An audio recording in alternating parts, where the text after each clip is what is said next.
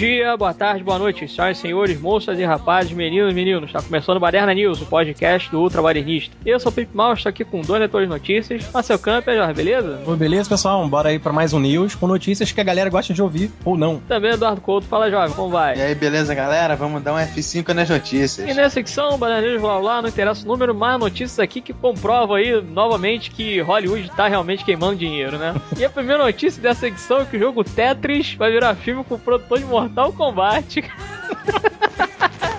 Eu lembro que o Queiroz, há várias edições atrás, realmente, do News, ele falou, cara, esperem pelo jogo do Tetris aí virar filme.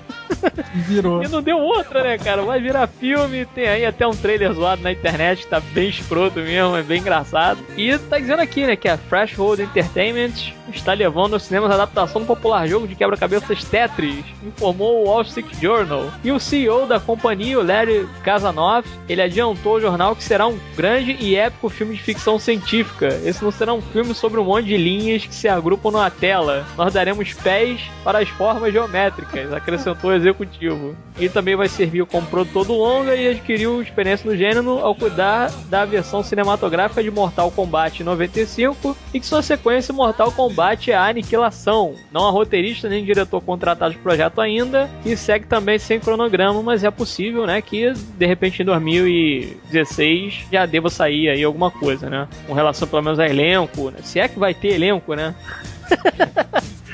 Quem vai interpretar o cubo desse negócio, né? Enfim, aí tem aqui dizendo que o jogo foi criado em 84 pelo programador russo Alexei Paetnov e se tornou um grande fenômeno e essa merda toda, né? Mas a gente tá vindo aí o jogo do Tetris, vai virar um filme pelo produtor do Mortal Kombat. E aí eu pergunto, Hollywood tá queimando ou não tá queimando dinheiro? Cara, tem crianças comendo terra lá na África, cara. Porra, eles estão queimando mesmo dinheiro aí, produzindo um jogo sobre Tetris, cara. É tétrico, né? Pra, não dizer aí, pra não brincar com trocadilho. Porra, cara, é aquela história, é uma coisa assim. Quer dizer, cadê a história disso, né? É um filme onde, onde você vê pecinhas sendo montadas. Cara, não dá para entender qual é, o que seria a função, ou um porquê, um motivo para terem essa vontade de fazer um filme sobre o Tetris. Porra, tanto é que, né, ele fala que esse Larry Kazanoff, que é o céu aí da companhia e tal, ele explicou que o filme não será um, sobre um monte de linhas que se agrupam, mas nós daremos pés para as formas geométricas. Cara, isso é uma piada, cara. É tipo, tu já imagina um losango correndo atrás de um quadrado e. Aí tu joga uma história qualquer em cima disso. Quer dizer, porra, pra quê, né, cara? Pra quê? Tudo bem, o cara fez aí, ele tem uma experiência como produtor aí no primeiro Mortal Kombat de 95, que é um filme legal, até acho naquela época ele foi uma das melhores adaptações tal. Mas, porra, aqui é uma adaptação de um jogo de pocket, né, cara? Aqueles pocketzinho que você levava na mão, jogava. É tipo os Tamagotchi na época existe o Tetris, né, cara? Você montava castelinho, grupava linhas e fazia ponto quando você é, encaixava ali certinho. Porra, cara. Aí a gente imagina qual é o roteiro disso, sabe? A parada aqui é muito desnecessária. Eu não sei, realmente, cara, não tem como nem imaginar o que, que eles vão fazer em torno de uma paradinha chamada Tetris que só tem colunas e linhas para você completar. Não sei como se fazer um filme sobre isso. Não consigo nem imaginar, cara. Sem querer fazer trocadilho, a situação tá russa, cara.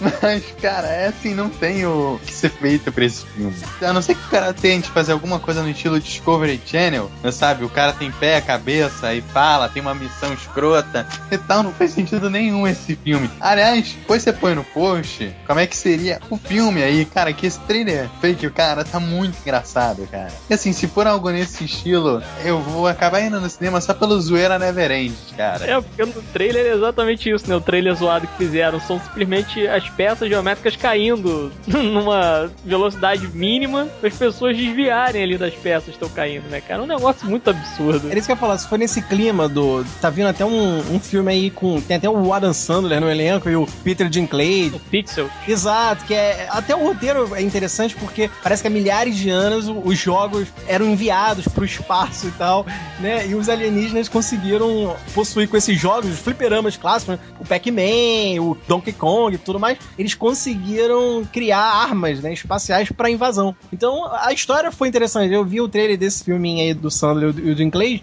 Assim, é uma comédia, você vê que é humor. Se Tetris seguir nessa linha, nesse clima aí de você pegar um roteiro maluco e brincar em cima disso, e ao mesmo tempo você joga ação, você joga aí, aí, você cria a firula que você quiser, né? Mas por quê? É uma comédia. Se for realmente num tom totalmente de humor, Tetris, porque eu acho que é, é realmente para seguir nessa linha, né, cara? Não tem como você levar tão a sério um, um, filme baseado no jogo Tetris, pô. E realmente, eu acho que se for pela linha aí humor, até como o, o Eduardo disse aí, se realmente for uma comédia dá vontade de ir no cinema, cinema, aí eu concordo, porque aí o objetivo é fazer graça disso tudo, zoar e brincar. Aí tudo bem, mas se realmente for uma ficção científica, que porra, ele fala aqui no jornal que será um grande e épico filme de ficção científica, porra, aí é que tá, não, não, não dá pra fazer um filme grande e épico sobre Tetris, cara. Agora, se for realmente uma comédia, um lado mais satírico e brincalhão e tudo, aí tudo bem, a gente encara como uma grande diversão, né? Se for bem feitinho e tal, realmente, dá pra engolir a brincadeira aí, mas não dá pra ser épico e um filme de ficção científica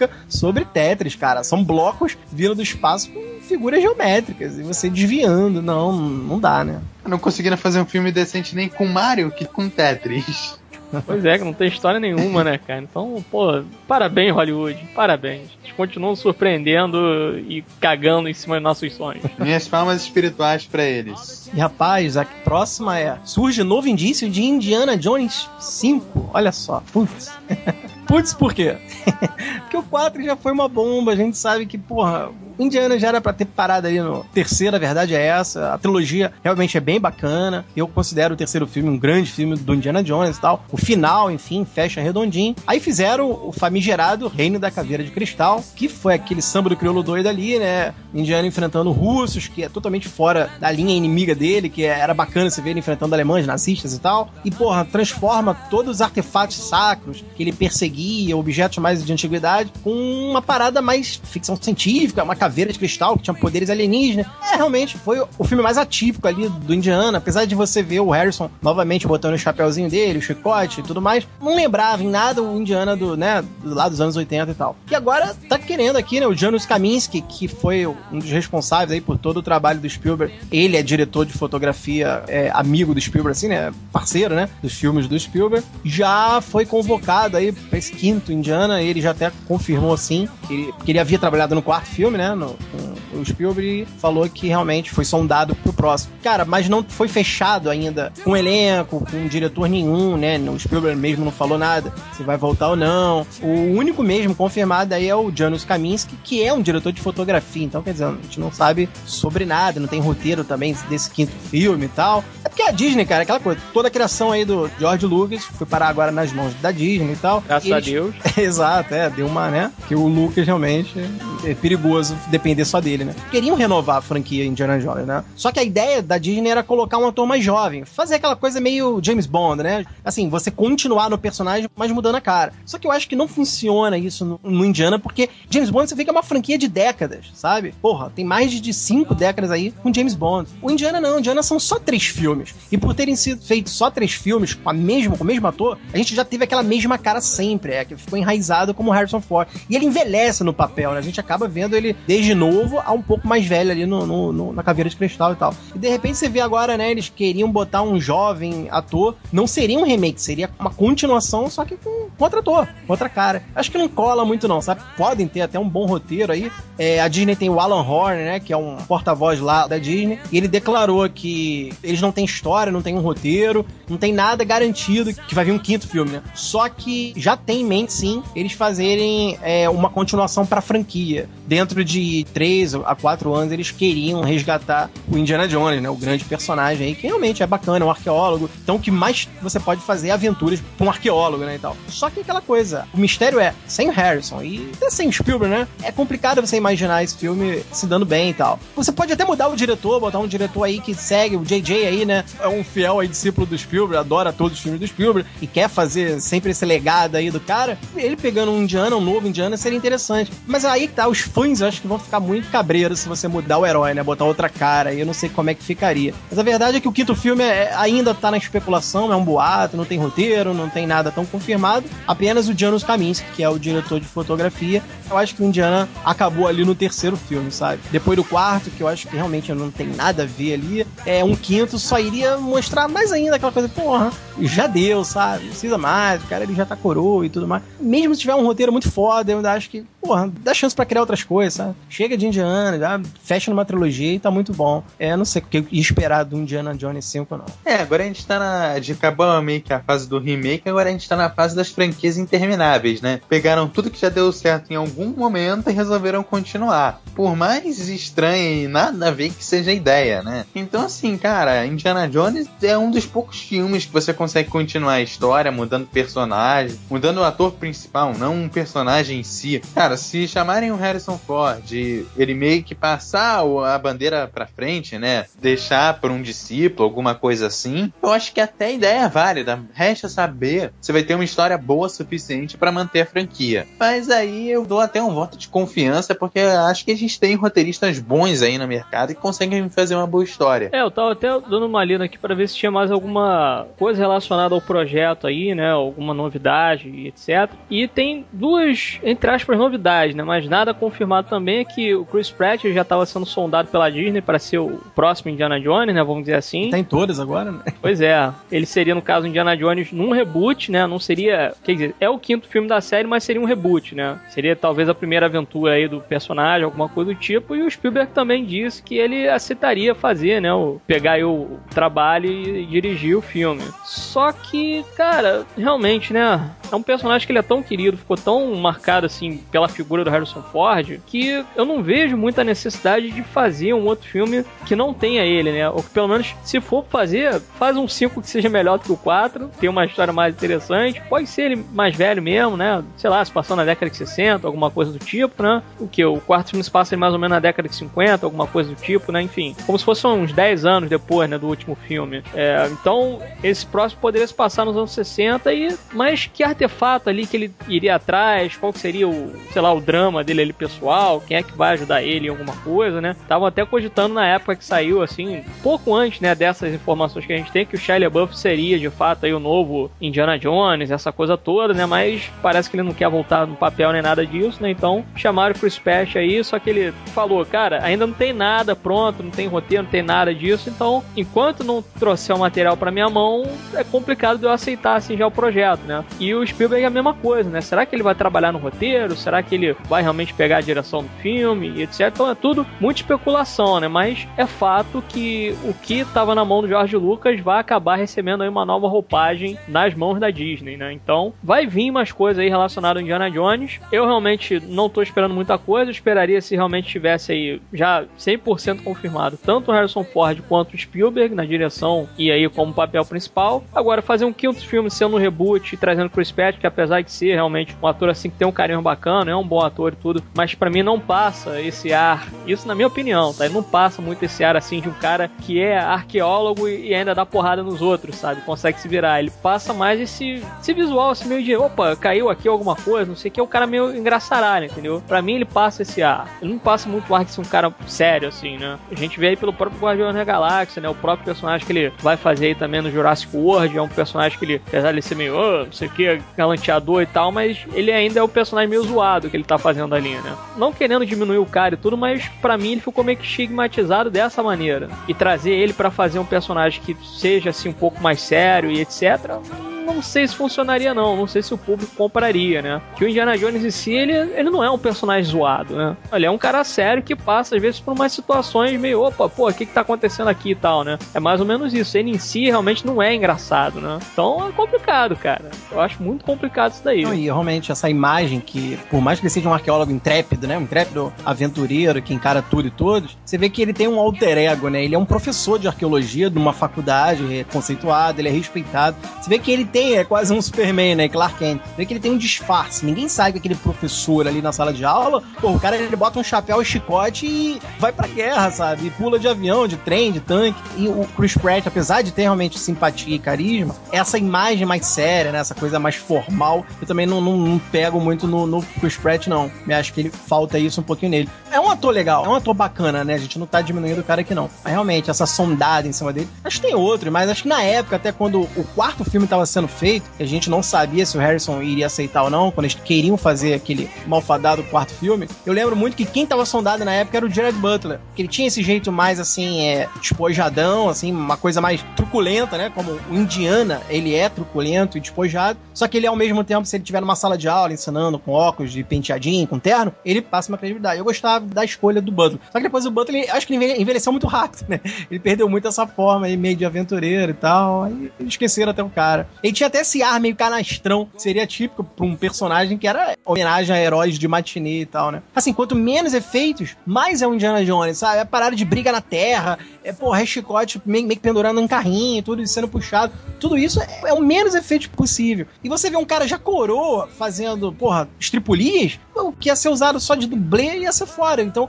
e dublê já de cabelo grisalho, assim, botar assim. Essa é uma coisa meio, meio complicada. Eu acho que pode até mudar o ator, só que eu acho que o problema do Indiana é isso. Ele já criou uma identidade muito forte como o Harrison Ford. Por isso que eu acho que ele fazer um quinto filme sem o Harrison, por mais que tenha fãs do. Eu sou um fã do personagem em si, a criação é maneira, mas assim, você mudar o ator, já que ele ganhou tanta identidade, né, nesse papel, mudar o ator é um tiro no pé, né, cara? Bem ou mal, ele. Que nem Han Solo. Você vê que ele volta no Han Solo, porra, tiveram que chamar o cara, né? que bem ou mal passaram-se anos, aí até que combina, ele tá ali do lado de Chewbacca, grisalha, mas a gente vê que é o Han Solo. Mas eu acho que o Indiana é complicado, porque o cara é solo, né? O cara é sozinho, não é uma equipe espacial ajudando ele. É ele sozinho mesmo contra os inimigos aí de várias gerações aí, nazis, russos e tudo mais. Bom, e falando em franquias que não acabam, a saga Crepúsculo vai ganhar novos filmes. Não! Tá bom. Sim. Pode seguir. Sim. Pra você que é fã da franquia Crepúsculo, ou melhor, você, estranho, que é fã da franquia Crepúsculo, Você que financia essa merda, Você sem É. vergonha, né? Que é fã do, do Crepúsculo. safado!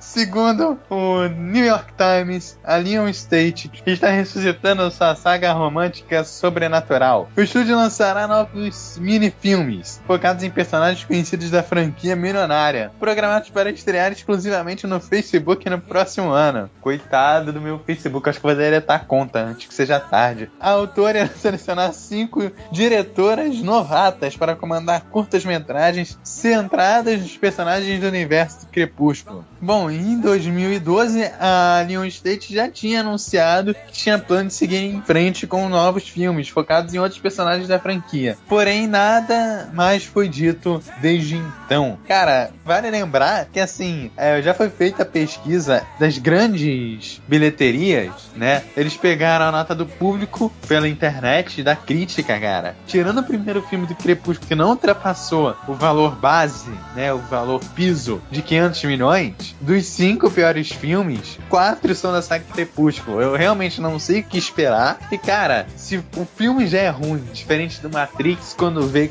aquele Animatrix, né? Eu lembro muito dessa época que o Animatrix foi uma febre, principalmente até por conta do filme, mas cara, Matrix vem com uma história muito bacana. E Crepúsculo eu não sei se tem todo esse peso, ainda mais que ele é baseado num livro. É Matrix tinha um universo totalmente diferente, não tinha nenhum apoio fora dele. Como é que você vai expandir algo que já tá pronto? É esse que é o problema, que eu acho que também é um pouco diferente do Harry Potter, que ele vai expandir o mundo de um livro que já existe, mas fora do Harry Potter. Ele não pega personagens do Harry Potter em si. Então acho que é um outro erro, é a questão de usar personagens já existentes. Podia ampliar até o universo, mas em personagens já existentes eu acho meio estranho. É, cara.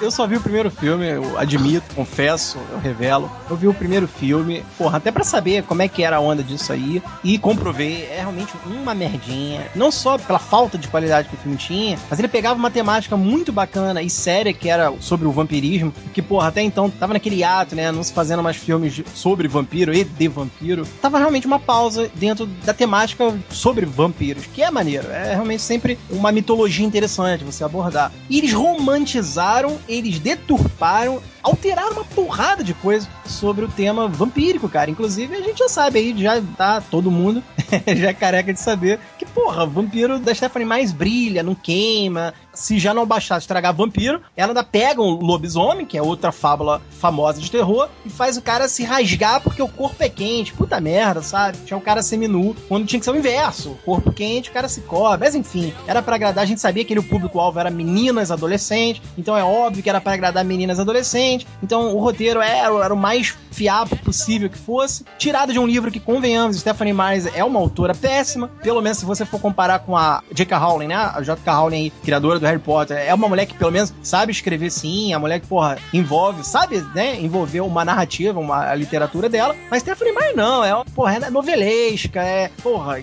como exemplo que eu dei aí, criou uma deturpação errônea que é o cara tirar roupa porque o corpo é, tá com uma temperatura alta, isso é, tinha que ser o inverso. Enfim, Crepúsculo não tem lógica, é pra agradar menininhas que queriam ver o Pattinson e, o, e aquele outro lá, o Latino e tal, esqueci o nome dele agora. Taylor né? Taylor né, o lobo lá. Enfim, cara, né, e, e se identificavam ali, ou queriam se identificar com a Bela, né, que era a menina dividida entre os dois super seres, né, a verdade é essa. Cara, pegar novamente, fazer isso virar, lançar mini-filmes, focada aí nos personagens para trazer de volta aí, sei lá, a mitologia dessa franquia horrorosa.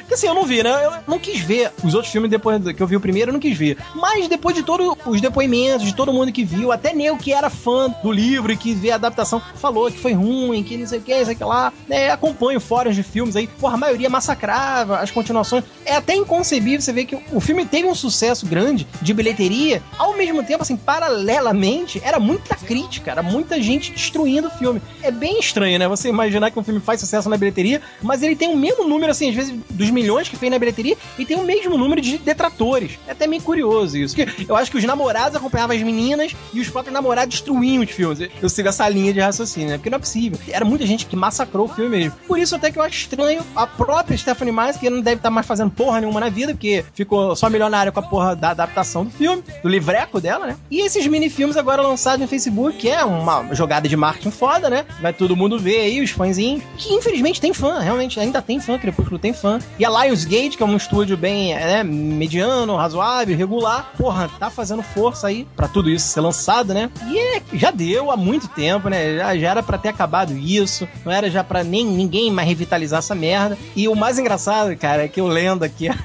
a matéria, tem os comentários, eu, cara, eu vou resumir nesse cara aqui, né? É a sensação que nós três aqui tivemos ao ler isso, um leitor aqui fala, escreveu uma coisa que eu achei legal. Ele bota, não, por favor, deixem esse lixo enterrado. Aí uma menina defensora fala, se não quer ajudar, também não atrapalha. Aí ele bota, seja então feliz na sua falta de bom gosto. Porra, é um Hitchcock aqui, o cara aqui, o leitor, fazendo até comercial pro cara. Pô, ele resumiu realmente a minha vontade de falar, cara, é, as pessoas que querem ainda ver isso, é muita falta de bom gosto e bom senso, cara, porque, porra, tá longe de ser um filme, né, cara? É uma novelinha, é, é tudo. Menos um, realmente um filme para se levar a sério, né? Não dá. Já era Crepúsculo, já deviam acabar com isso aí. Cara, e é assim, nem Carmila, que é a vampira original da literatura, né? É, primeiro livro oficial sobre vampiros seria Carmila, que também é meio romantizado essa parte do vampirismo, lembrando que a gente ainda estava no meio do século XVIII e, e, a história não é contada pela vítima que sobreviveu, então, então é meio romantizado até, porque a história ela é envolvida em romance e tudo. Você tem todas as características de um vampiro normal estão ali. Tudo bem, ele não queima no sol, ok, beleza, não queima no sol mas ele se enfraquece no sol, depende do sangue, precisa da terra, tem problema com é, a parte de igreja e tudo mais. Então, assim, uma outra característica ainda não surgiu. Lembrando que o vampiro clássico, que é considerado Drácula, é o nosso vampiro clássico, ele surgiu depois. Então, assim, em teoria, é, a gente ainda não tem um padrão vampírico que a gente tem hoje. Então, assim, ainda é aceitável, porque ele ainda estava na criação do mito, na parte literária. Então, assim, nem lá chegou a ser tão ruim a história em questão de vampiro, apesar de toda a novelização que teve. Mas assim, é uma novelização que contribui para a história, não estraga a história. Cara, em Crepúsculo, toda essa parte de romance botou a história lá embaixo, cara. É, eu também confesso que eu não assisti nada aí de Crepúsculo, mas que aparecer de trailer e até comentários de internet, podcast, tudo, né? Pô, o cara tem, sei lá, 100 anos de idade, ainda tá na escola, né? O que o cara aprendeu, ou, né? Tem toda essa coisa do cara ainda sem seguro. Ah, ah, não, mas pô, o cara tem 100 anos, mas né, a garota tem é menor de idade, não sei o que. Ah, mas ele não envelhece, tá como se ele tivesse 16 anos eternamente e tal, né? Aí o lobo lá também quer pegar a garota, aí o cara fica sem camisa para esquentar ela, o vampiro ficou olhando pra cara dela, não sei o que. Né, eu ouvi isso tudo aí em podcast, mas eu não cheguei a ver. Então, só de ouvir os caras falando, assim, aí pela internet do filme, né? Que a única coisa que eu vi realmente foi lá no último filme que tem tipo uma batalha épica lá de um grupo de vampiros com outro outro, lobisomem ajudando, um arrancando cabeça do outro, não sei o que. Aí bota lá que os vampiros têm superpoderes e o caralho a quadra. Eu falei, que porra é essa, sabe? não tava entendendo nada. Eu tava trocando de canal, mas eu parei para ver porque eu sabia que ia ter sangue ali, porque a porrada ia estancar, né? Eu já tinha ouvido. E aí eu fiquei olhando e falei, cara, que troço mais merda, essa coisa horrorosa de se assistir. Realmente, pô, deplorável aquilo. Né? Tem tipo uma profecia lá, que uma garota vai nascer, bababá, enfim. Não acompanhei, não conheço nada da história, só sei que é tipo triângulo amoroso, aí o lobisomem quer comer a filha lá da garota que ele tava apaixonado antes, que é um negócio muito absurdo, né? Um negócio realmente deplorável, assim, doente, doentio, né? É doentio, pô. O cara olha pra garota e fala, ah, pô, que bom que ela já chegou aos 18 anos, né, e tal. Pô, pelo amor de Deus, é um bebê, né? Enfim, bota lá, eu já cheguei a ver a imagem do bebê em CGI e tudo, né? Eu vi aquele trailers honestos falando sobre a saga, né? E fica todo mundo meio que um olhando pra cara do outro o tempo todo. É um negócio meio bizarro. Enfim, eu acho uma merda, mas eu ouvi dizer que dentro lá da história do filme, né, que é interessante é isso. Como se fosse assim, você tem vários personagens, quase um Game of Thrones, né? Guardados as devidas proporções. Mas você tem assim, vários personagens ao redor que são extremamente interessantes e você acaba focando nos personagens mais merdas possíveis, entendeu? Porque tem personagem ali que, sei lá, lutou durante a Guerra Civil, tem um personagem que foi em safari na África, tem personagem que fez isso, personagem que, sei lá, conviveu com alguém famoso. Essas coisas eu acho que seriam interessantes se realmente servisse para alguma coisa, né? Dentro da narrativa. Mas é um escopo que alguns personagens que tem ali eh, dentro da história que não são explorados, esses escopos, né? Então, pelo fato aí de eles estarem poupando as salas de cinema, de fazerem realmente longas metragens com alguns personagens que têm um escopo mais interessante daquela história, eu acho até válido, porque pelo menos não vai ocupar as salas de cinema, vai ocupar o Facebook. Então, já é uma coisa a menos aí que a gente tem a se preocupar, entendeu? Dependendo aí de como que vai chegar, porque pelo menos não ocupando sala de cinema já, bem ou mal, já é alguma coisa, né? Se for realmente ficar só nesse âmbito de Facebook, YouTube, rede social e tal, pra mim realmente não vai feder nem cheirar, né? Já não fedia nem cheirava antes, vai feder e cheirar menos ainda, né? Então, se for realmente para fazer alguma coisa, faça aí desse jeito, deixe o cinema em paz e bola para frente, né? A meu ver, a ideia é essa. Não sei se vocês concordam ou não, mas eu considero realmente menos inofensivo você postar vídeo no YouTube do que você fazer um longa-metragem, sei lá, duas horas de duração sobre um personagem que faz parte ali do universo do Crepúsculo, né? tipo um spin-off, alguma coisa do tipo. Realmente, é, nesse ponto também acho que é, é menos desastroso você. Menos nocivo, né? É menos nocivo, menos prejudicial você saber que tá rolando filminhos aí sobre o universo do Crepúsculo numa rede social da vida, online, e você não tem que pagar para ver essas merdas, né? Ou, ou, ir no cinema e saber que tem uma sala ali ocupada por um filme do Crepúsculo. Mas olha só, cara, o aval da Stephanie Meyer é tanta pra novelização ou pro lado folhetinístico da coisa, e aí eu tô falando em termos mais pejorativo mesmo, nem citando o folhetim como algo ruim, mas enfim, pelo lado mais brejeiro daí, o aval dela é romantizar o máximo, ou deixar tudo tão suavezinho e com cara de aquele pocketbook antigo de Sabrina, né? Que contos amorosos pra velhacas, que ela, olha só, o aval dela é contratar cinco diretoras novatas para comandar esses cinco curta-metragens, né, que vão ser centrados aí nos personagens do universo de Crepúsculo. A ideia dela não, não é diretor, não é nada, são diretoras novatas, é a bandeira aí do feminismo aí para as mulheres romantizadas e tal. Ela deixa clara que, porra, a parada é para ser pra mulher, pra menininha e tudo, sabe? Então, quer dizer, ela tá sendo honesta nesse ponto? Ah, talvez esteja, mas é aquela coisa. Porque a maternidade diz, ah, pra ser pensado ainda em futuros filmes da franquia. Porra, não, né? Então essas novelinhas. Essas... Cagaço é esse, na verdade, né, cara? O nosso cagaço Exato. é Exato. Faz então essas mini novelinhas aí com essas cinco diretoras novatas e morre aí. Mas o problema é que, porra, esse Michael Burns aí da Lionsgate, porra, revelou que os mini filmes é para abrir espaço pro futuro da franquia nos cinemas. Aí não, aí, aí vai começar outra briga aí, barraco aí com as pessoas que não querem mais ver Crepúsculo no cinema, entendeu? É, esse é o problema. É, o cagaço maior é realmente esse, né? Trabalhar com alguma coisa que deu certo financeiramente, mas não deu certo com relação a críticas em geral, né? Então, o grande cagaço, na verdade, é esse. Eu espero que fique realmente só nesse âmbito das redes sociais e desses cinemas em paz. E falar em coisas que não deram certo e que serão retomadas, tem aqui que Eu Sou a Lenda terá uma nova versão. E a Warner Bros. retomou os planos de continuar a franquia Eu Sou a Lenda, ficção pós-apocalíptica estrelada aí pelo Smith em 2007. E segundo Deadline, o estúdio contratou o novato Gary Graham para escrever uma espécie de reboot. Enquanto trabalhava na Apple Store em Nova York, ele assinou o roteiro original A Garden at the End of the World, né? ou seja, um jardim no fim do mundo, que acabou chamando a atenção da Warner por possuir similaridade com a trama de Eu Sou a Lenda. E o estúdio então trouxe o Graham a bordo do projeto que reescreve seu próprio argumento, descrito como uma versão sci-fi do faroeste Rastros de Ódio, para se encaixar no universo de Eu Sou a Lenda. E tem aqui dizendo que o longo original, o terrível vírus incurável, criado pelo homem, dizimou a população em Nova York, e o Will Smith, né, que é o, faz aí o Robert Neville, é um cientista brilhante que sem saber como tornou-se imune ao vírus, e há três anos ele percorre a cidade enviando mensagens de rádio na esperança de encontrar algum sobrevivente. E ele é sempre acompanhado por vítimas mutantes do vírus que aguardam o momento certo para atacá-lo.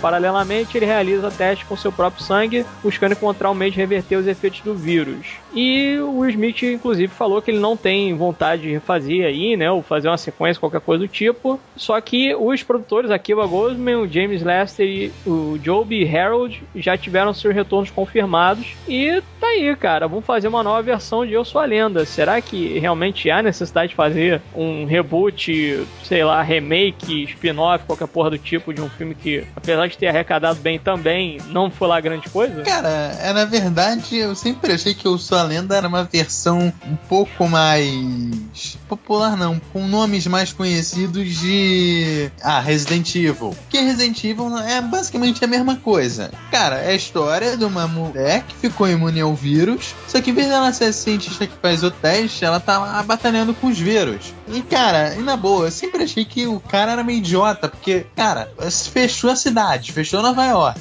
Cara, tu vai ficar numa cidade com um monte de vírus para ficar fazendo testezinho, cara. Entendeu? É uma parada que eu nunca entendi, cara. Eu tentaria fugir desse lugar, cara.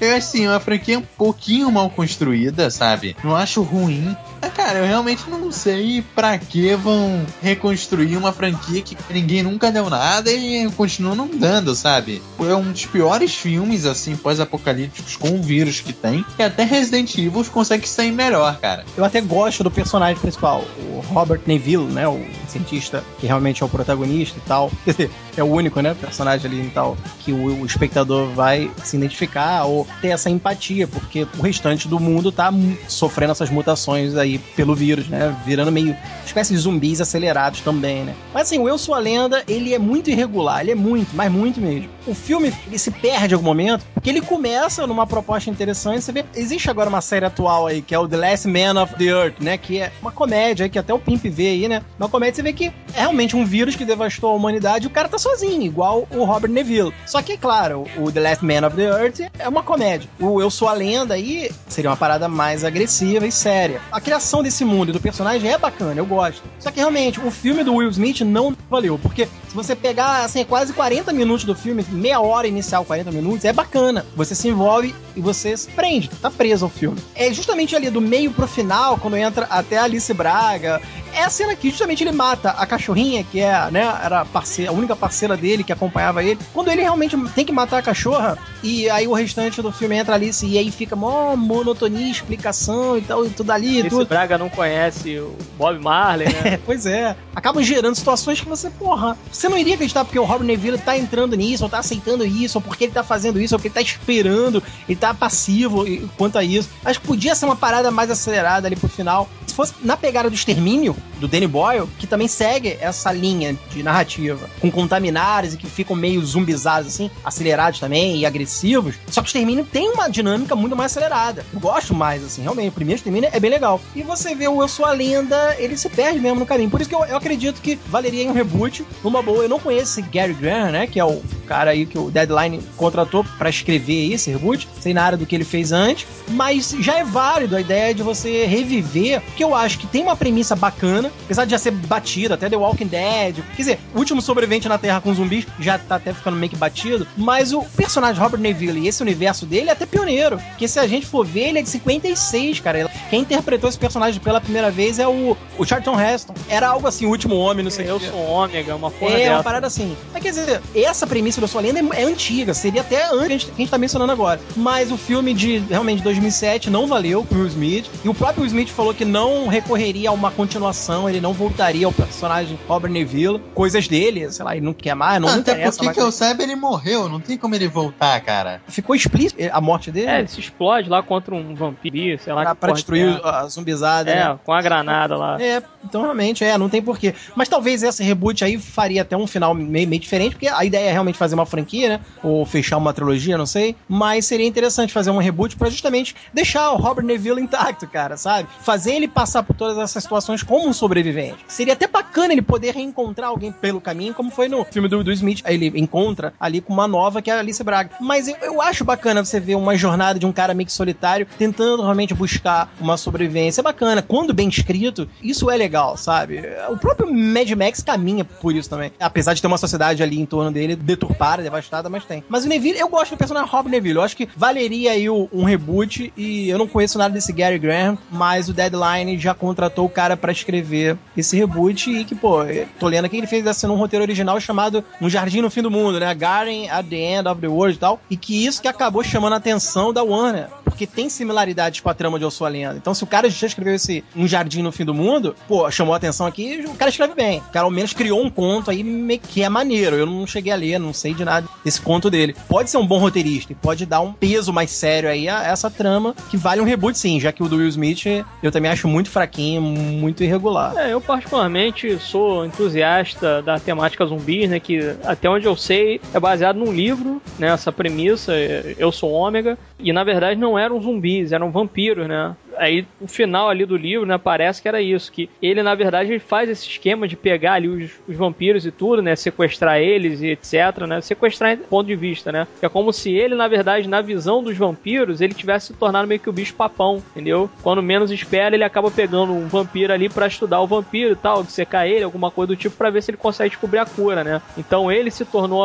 uma lenda ali, né, se tornou uma coisa meio folclórica dentro daquela sociedade já se tornou meio que estabelecida assim, né? Então é é como se fosse uma inversão de papéis, né? O cara ele tem medo de alguma coisa, mas na verdade a sociedade tem medo dele e tal. Então, quer dizer, tem uma premissa aí que é interessante, né? E aquilo, para mim é grupo que sobrevivente numa situação de merda. grupo que sobrevivente numa situação de merda sempre chama atenção de alguma forma, né? Como é que o cara vai sobreviver, quais são as ações que ele vai fazer, o que, que ele vai fazer para conseguir se preservar, até que ponto que ele vai, e essa coisa toda, né? Eu acho realmente que é um, uma tela branca aí muito bacana que os caras têm em mãos para trabalhar, né? Eu realmente acho que essa premissa é é bem rica e, a meu ver, também não se esgota. Poderia realmente fazer aí com o próprio personagem Robert Neville voltando, né? Não precisa realmente ser o Smith, pode ser um outro cara fazendo. Esquece o filme do Smith, né? Até porque tem, inclusive, acho que é um começo dos anos 2000 que foi feito pelo Mark da Cascos, alguma coisa assim, pra tu ver, né? Essa premissa aí, né? De botar o cara sozinho contra o todo, né? Então, eu acho interessante sim a ideia, eu acho que pode ser alguma coisa realmente válida, interessante. Até tem aí, segundo tá dizendo aqui na notícia, né? Que esse, o Jardim do Fim do Mundo tem uma coisa meio western, né? Uma coisa meio faroeste e tal. Então pode ser interessante aí, né? E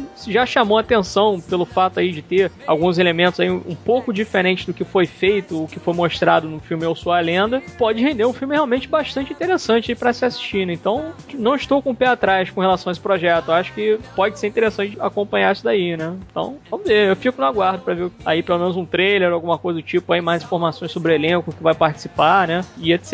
Então Vamos ver. E a última, né, saindo agora da película, né, indo pra animação, Netflix produzirá uma série animada futurista de King Kong. Mas é Netflix, né, cara? É um canal que realmente os holofotes estão em cima e tá produzindo coisas muito bacanas. Diferente de outros aí, não tá queimando dinheiro, Exato. né?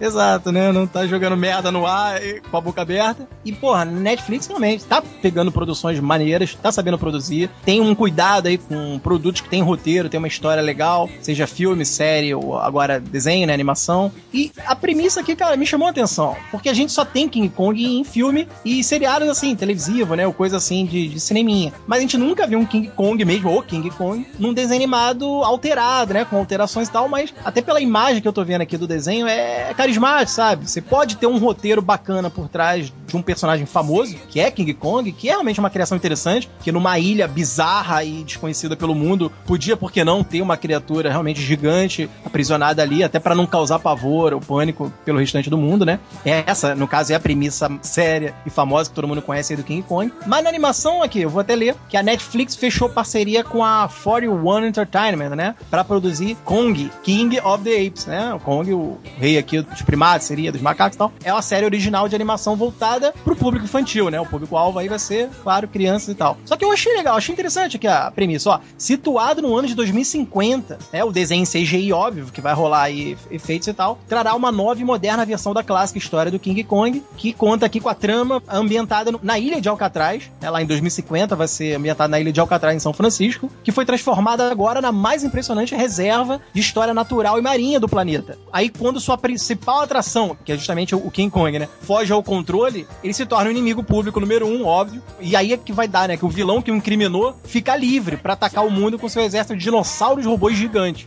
Uma coisa bem megalomaníaca, né? Só que, ironicamente, Kong é a única criatura forte o bastante para justamente, né, combater esses dinossauros e esse gênio aí do mal que controla eles. Além disso, ele também é fugitivo, né? King Kong é o fugitivo mais procurado do planeta. Imagina um gorila desse tamanho tendo que, porra, fugir das autoridades, da polícia, exército. Isso que pode ser meio que maneiro. E ainda vai existir três jovens humanos que conhecem a verdade sobre o King Kong ali e estão dispostos a arriscar a vida para salvar o gorila, né? Para evitar que o Kong seja capturado, enquanto o próprio Kong luta para salvar a humanidade. Eu acho legal, cara. Até porque, como se passa no futuro, você pode, né, viajar legal, pode criar mais coisas para enriquecer mais aí o cenário dele. E você pode viajar, né? Porque é no futuro, em 2050, mas sem perder essa viés aí, que é justamente o próprio protagonista, que é o gorila, e agora vai ter jovens humanos que vão tentar ajudar ele tal. E a produção executiva ainda vai ficar a cargo do Aviarad, né? Que é o mesmo produtor aí de filmes como Homem-Aranha, X-Men, Homem de Ferro, ou seja, é um super produtor aí de filmes super-herói, dos mais ricos aí, né? Tá, um ricaço produtor, que, porra, se tem o aval do cara aí na produção, é óbvio que vai ser uma parada bem feita, né? Bonitinha ao menos, com uma produção bem legal, riquinha, né? para poder fazer o quanto de efeito quiser. E, cara, apesar de toda essa sinopse aí, que a gente, né, pode ficar, pô, mas será que isso vai funcionar e tal? Eu acho bacana porque é uma mídia diferente e levado pra um público-alvo que seja infantil e tal, ou infanto-juvenil, né, que muitos adolescentes vai ver,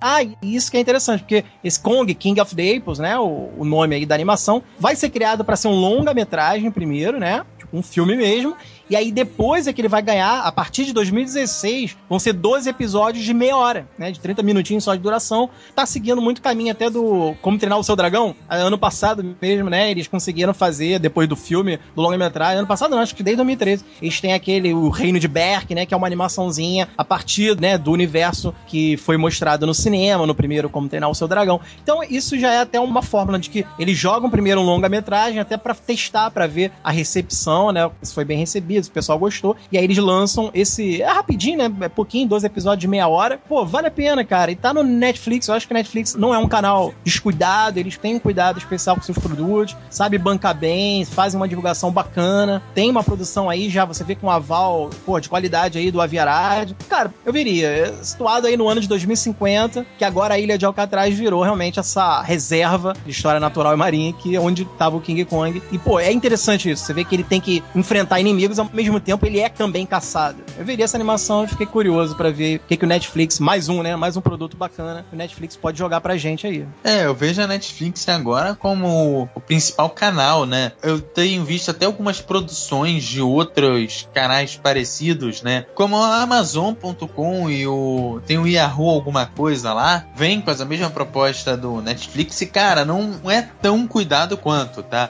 Tem séries boas nesses outros canais que não acho que não vale por aqui, mas cara, o Netflix ele tem um trabalho, tem uma divulgação e assim ele tem um alcance no nível extra territorial dele, né? Que ele lança não só no, nos Estados Unidos, mas fora dos Estados Unidos, o que é forte. E cara, como a gente tem visto às vezes na versão já dublada já, lança lá e aqui na mesma data ou bem próximo, com poucos de, de diferença e já chega aqui o filme ou no caso a série, ele já chega dublado, sabe? Já chega com legenda e tudo mais. Evita até você pegar pela pirataria, até. Claro, bem, você paga, mas pelo valor que é, eu acho que nem vale a pena. E assim, cara, falando agora da série própria do King Kong, cara, é um personagem bacana, pouco desenvolvido, eu acho. Desenvolve muito mais aquela caçada dele e tal, mas pouco se desenvolve o personagem King Kong como o King Kong, eu acho que desenvolve pouco poderia ter um trabalho maior e eu acho que essa série vai dar é, esse desenvolvimento que a gente não tem visto no cinema e outras mídias, né? E começando com um filme, cara, toda aquela parte de origem do personagem você já conta ali num, digamos assim, especial de duas horas, que seria o filme, e depois, na hora que a série começar, você desenvolve a história, sabe? Eu acho que é uma fórmula bacana para dar certo. E lá na frente você pode fazer um outro filme, um segundo filme, um pedaço entre a primeira e a segunda temporada, quem sabe? Eu acho que é interessante sim, uma premissa diferente aí para dar pro personagem, né?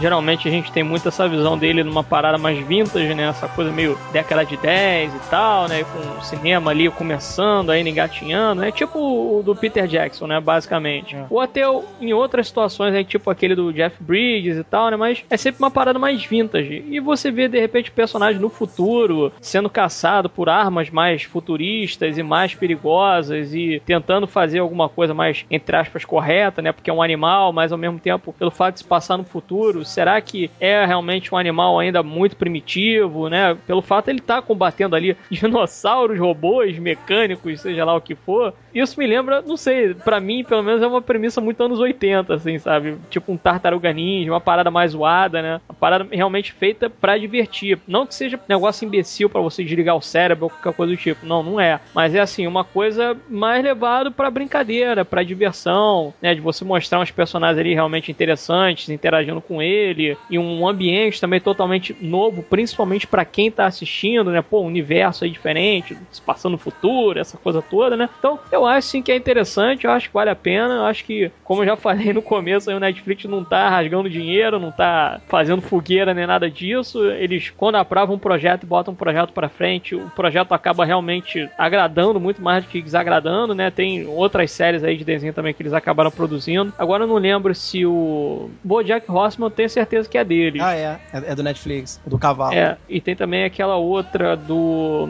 Porra, esqueci. É o... Que o cara, ele é um cientista e tem o neto dele lá, acho que é as aventuras de Rick e Morty, uma parada dessa, né? Que eles até brincam ali com o universo alternativo, etc. Então, quer dizer, os caras, quando eles pegam os projetos, eles não estão realmente botando material merda, assim, disponível pra galera, né? Não é a mesma coisa, assim, que muitos canais é, abertos acabam fazendo, né? E esse, na verdade, está sendo o grande diferencial dele, né? Netflix, na verdade, está se tornando aí quase um HBO 2.0, sabe? Com relação à qualidade das séries que os caras estão produzindo, estão fazendo aí, estão disponibilizando, né? Então, eu assisto numa boa, apesar de não ser o público-alvo aí que eles estão querendo, né? Eles querem fazer realmente uma coisa mais infanto-juvenil, mas eu veria aí tranquilamente, cara. Acompanharia numa boa e quem sabe por que não, né? Eles, conforme forem passando aí as temporadas, eles podem acabar fazendo uma coisa ainda até mesmo mais agressiva, né? Para acompanhar uma parada meio Harry Potter, né? Assim, acompanhar o envelhecimento de quem tá assistindo, né? Com roteiros um pouco mais complexos, com os personagens tendo outros dilemas ali pessoais, né? De tentar ajudar o King Kong, essa coisa toda, né? O próprio relacionamento entre os personagens pode mudar também, por que não, né? Então, cara, eu acho interessante, eu acho que vale a pena sim. E hoje em dia eu posso dizer que eu confio no Netflix e, como já disse, pô, material merda aí, os caras não vou colocar disponível e se a ideia realmente aí já chamou atenção, é porque vem coisa boa por aí e é isso aí, entendeu? Parabéns pra Netflix, continue produzindo coisas bacanas. Bem, então é isso, chegamos ao final da secção, espero que tenham gostado. Dúvidas, críticas, sugestões, etc. para contato, ou deixe seu comentário trabalhista.com.br. Vem mais tarde, um beijo na sua alma.